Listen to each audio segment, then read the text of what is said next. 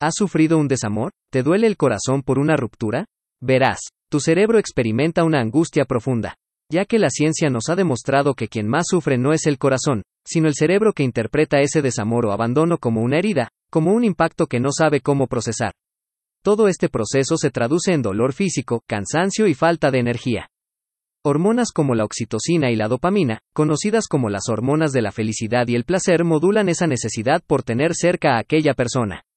Esta necesidad de amor se convierte en un sistema de motivación, un impulso que busca ofrecer una serie de recompensas a nuestro cerebro. Estos esfuerzos van desde la necesidad del apego, la intimidad, el sexo y el alivio de la soledad.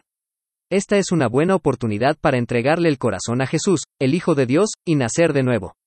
Fue él quien dijo, El Espíritu del Señor está sobre mí, por cuanto me ha ungido para dar buenas nuevas a los pobres, me ha enviado a sanar a los quebrantados de corazón, a pregonar libertad a los cautivos, y vista a los ciegos, a poner en libertad a los oprimidos. ¿Qué esperas? Dale tu corazón a Dios. En Él encontrarás sanidad y salvación. Recuerda que solamente somos libres siendo esclavos de la verdad. Jesucristo es la verdad. Dios es amor. Bendiciones.